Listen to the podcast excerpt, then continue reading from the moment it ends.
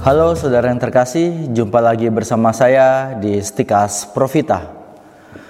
Para saudara yang terkasih, kalau kita bicara tentang gereja sebagai sebuah institusi, di mana para hierarki gereja dan umat yang menjadi bagian di dalamnya, patutlah kita bertanya, kapan gereja kita itu didirikan? Yang jelas pendirinya adalah Yesus Kristus, Putra Allah. Lalu mengenai pendiriannya kapan, itu merujuk pada peristiwa Pentakosta pertama di Yerusalem setelah Yesus naik ke surga dan menganugerahkan roh kudusnya, roh kebenaran kepada para rasul dan umat yang berkumpul dengan mereka di Yerusalem. Dalam keyakinan kita sebagai orang Katolik, turunnya roh kudus ke atas para rasul dan Bunda Maria yang sedang berkumpul di Yerusalem menjadi tonggak kelahiran gereja. Hal ini dikisahkan oleh Lukas dalam kisah para rasul bab 2 ayat 1 sampai dengan 13. Mengapa Pentakosta menjadi peristiwa yang menandai kelahiran gereja? Bukankah peristiwa penyalipan dan kebangkitan itu lebih penting? Pentakosta menjadi penting dalam konteks bahwa para murid mulai tahap baru agama Kristen tanpa kehadiran Yesus secara fisik. Seperti ketika Yesus berada bersama dengan mereka di Danau Galilea dan sekitarnya. Yesus sudah naik ke surga, tetapi dia tidak membiarkan para murid berjuang sendirian menyebarkan Injil. Karya para rasul sekarang ditandai oleh peran Roh Kudus, dan itu dimulai pada saat Roh Kudus diberikan pada waktu Pentakosta, di mana lidah-lidah api hingga pada mereka yang sedang berkumpul di sebuah rumah di Yerusalem. Inilah peristiwa awal dan sepanjang sejarahnya karya-karya gereja dijiwai oleh Roh Kudus. Meskipun peran Yesus dan Allah Bapa tidak dapat dipisahkan di sana. Lalu tentang Roh Kudus sendiri, hal itu telah dijanjikan oleh Yesus sebelum dia menderita bahwa Roh Kudus, Roh kebenaran dan Sang Penghibur akan menyertai mereka Janji Roh Kudus ini semakin jelas dalam konteks menjelang perpisahan Yesus dengan para muridnya sebelum ia dihianati, ditangkap, diadili dan pada akhirnya mati di kayu salib. Dalam Injil Yohanes terdapat suatu perikop tentang Yesus menjanjikan penghibur yaitu Roh Kudus. Di sana dikatakan demikian. Jikalau engkau mengasihi aku, kamu akan menuruti segala perintahku. Aku akan minta kepada Bapa dan ia akan memberikan kepadamu seorang penolong yang lain supaya ia menyertai kamu selama-lamanya yaitu roh kebenaran. Dunia tidak menerima dia sebab dunia tidak melihat dia dan tidak mengenal dia. Tetapi kamu mengenal dia sebab ia menyertai kamu dan akan diam di dalam kamu. Aku tidak akan meninggalkan kamu sebagai yatim piatu, tetapi penghibur yaitu Roh Kudus yang akan diutus oleh Bapa dalam namaku, dialah yang akan mengajarkan segala sesuatu kepadamu dan akan mengingatkan kamu akan semua yang telah dikatakan kepadamu.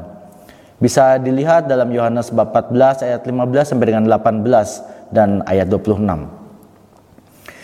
Inilah salah satu perikop di mana Yesus menjanjikan Roh Kudus yang akan menyertai para murid yang mengasihinya. Yesus tidak mengingkari janjinya, tetapi ia menggenapinya saat perayaan Pentakosta di Yerusalem.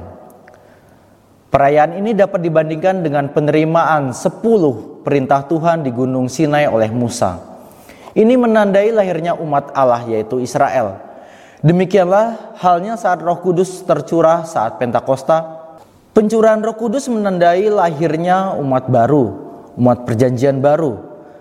Para pengikut Kristus dianggap sebagai Israel baru yang menerima hukum-hukumnya, bukan ditulis dalam loh-loh batu, melainkan loh-loh daging, yaitu dalam hati manusia itu sendiri. Munculnya umat baru dengan hukum yang baru telah diwartakan oleh Tuhan melalui mulut Nabi Yehezkiel kamu akan kuberikan hati yang baru dan roh yang baru di dalam hatimu. Dan aku akan menjauhkan dari tubuhmu hati yang keras dan kuberikan kepadamu hati yang taat. Roh Kudus akan kuberikan diam di dalam batinmu dan akan membuat kamu hidup menurut segala ketetapanku dan tetap berpegang pada peraturan-peraturanku dan melakukannya. Inilah perjanjian Allah, sebuah perjanjian baru di mana Roh Kudus dicurahkan ke dalam hati manusia, sehingga manusia dapat melaksanakan kehendak Allah. Maka, sekarang peristiwa Pentakosta bagi kita tetap sama seperti Pentakosta di Yerusalem, yaitu peristiwa turunnya Roh Kudus dalam bentuk lidah-lidah api. Tetapi di sini ada suatu makna yang lebih mendalam, bahwa dengan menerima Roh Kudus, Tuhan menciptakan hati yang baru kepada manusia, bukan hati yang keras seperti batu, tetapi hati yang taat, hati yang lemah lembut, dan hati yang menurut. Oleh karena itu peristiwa Pentakosta menjadi awal yang baru untuk suatu umat Allah yang baru, yaitu orang-orang Kristen. Dalam ajarannya tentang Roh Kudus, Paus Yohanes Paulus II mengatakan demikian. Dengan kedatangan Roh Kudus mereka, yaitu para rasul, merasa mampu memenuhi perutusan yang dipercayakan kepada mereka. Mereka merasa penuh kekuatan. Hal ini justru terjadi karena Roh Kudus bekerja dalam diri mereka. Dan hal ini terus terjadi dalam gereja melalui para pengganti mereka. Roh Kudus tidak hanya dicurahkan kepada para rasul, lalu selesai dengan meninggalnya mereka semua. Roh Kudus dan karya-karyanya di tengah gereja tidak pernah mati. Karyanya terus berkelanjutan, dulu, sekarang, dan selama-lamanya. Gereja selalu diperbarui dengan semangat yang baru, bukan saja para imam, biarawan-biarawati, dan uskup, melainkan untuk semua kaum beriman.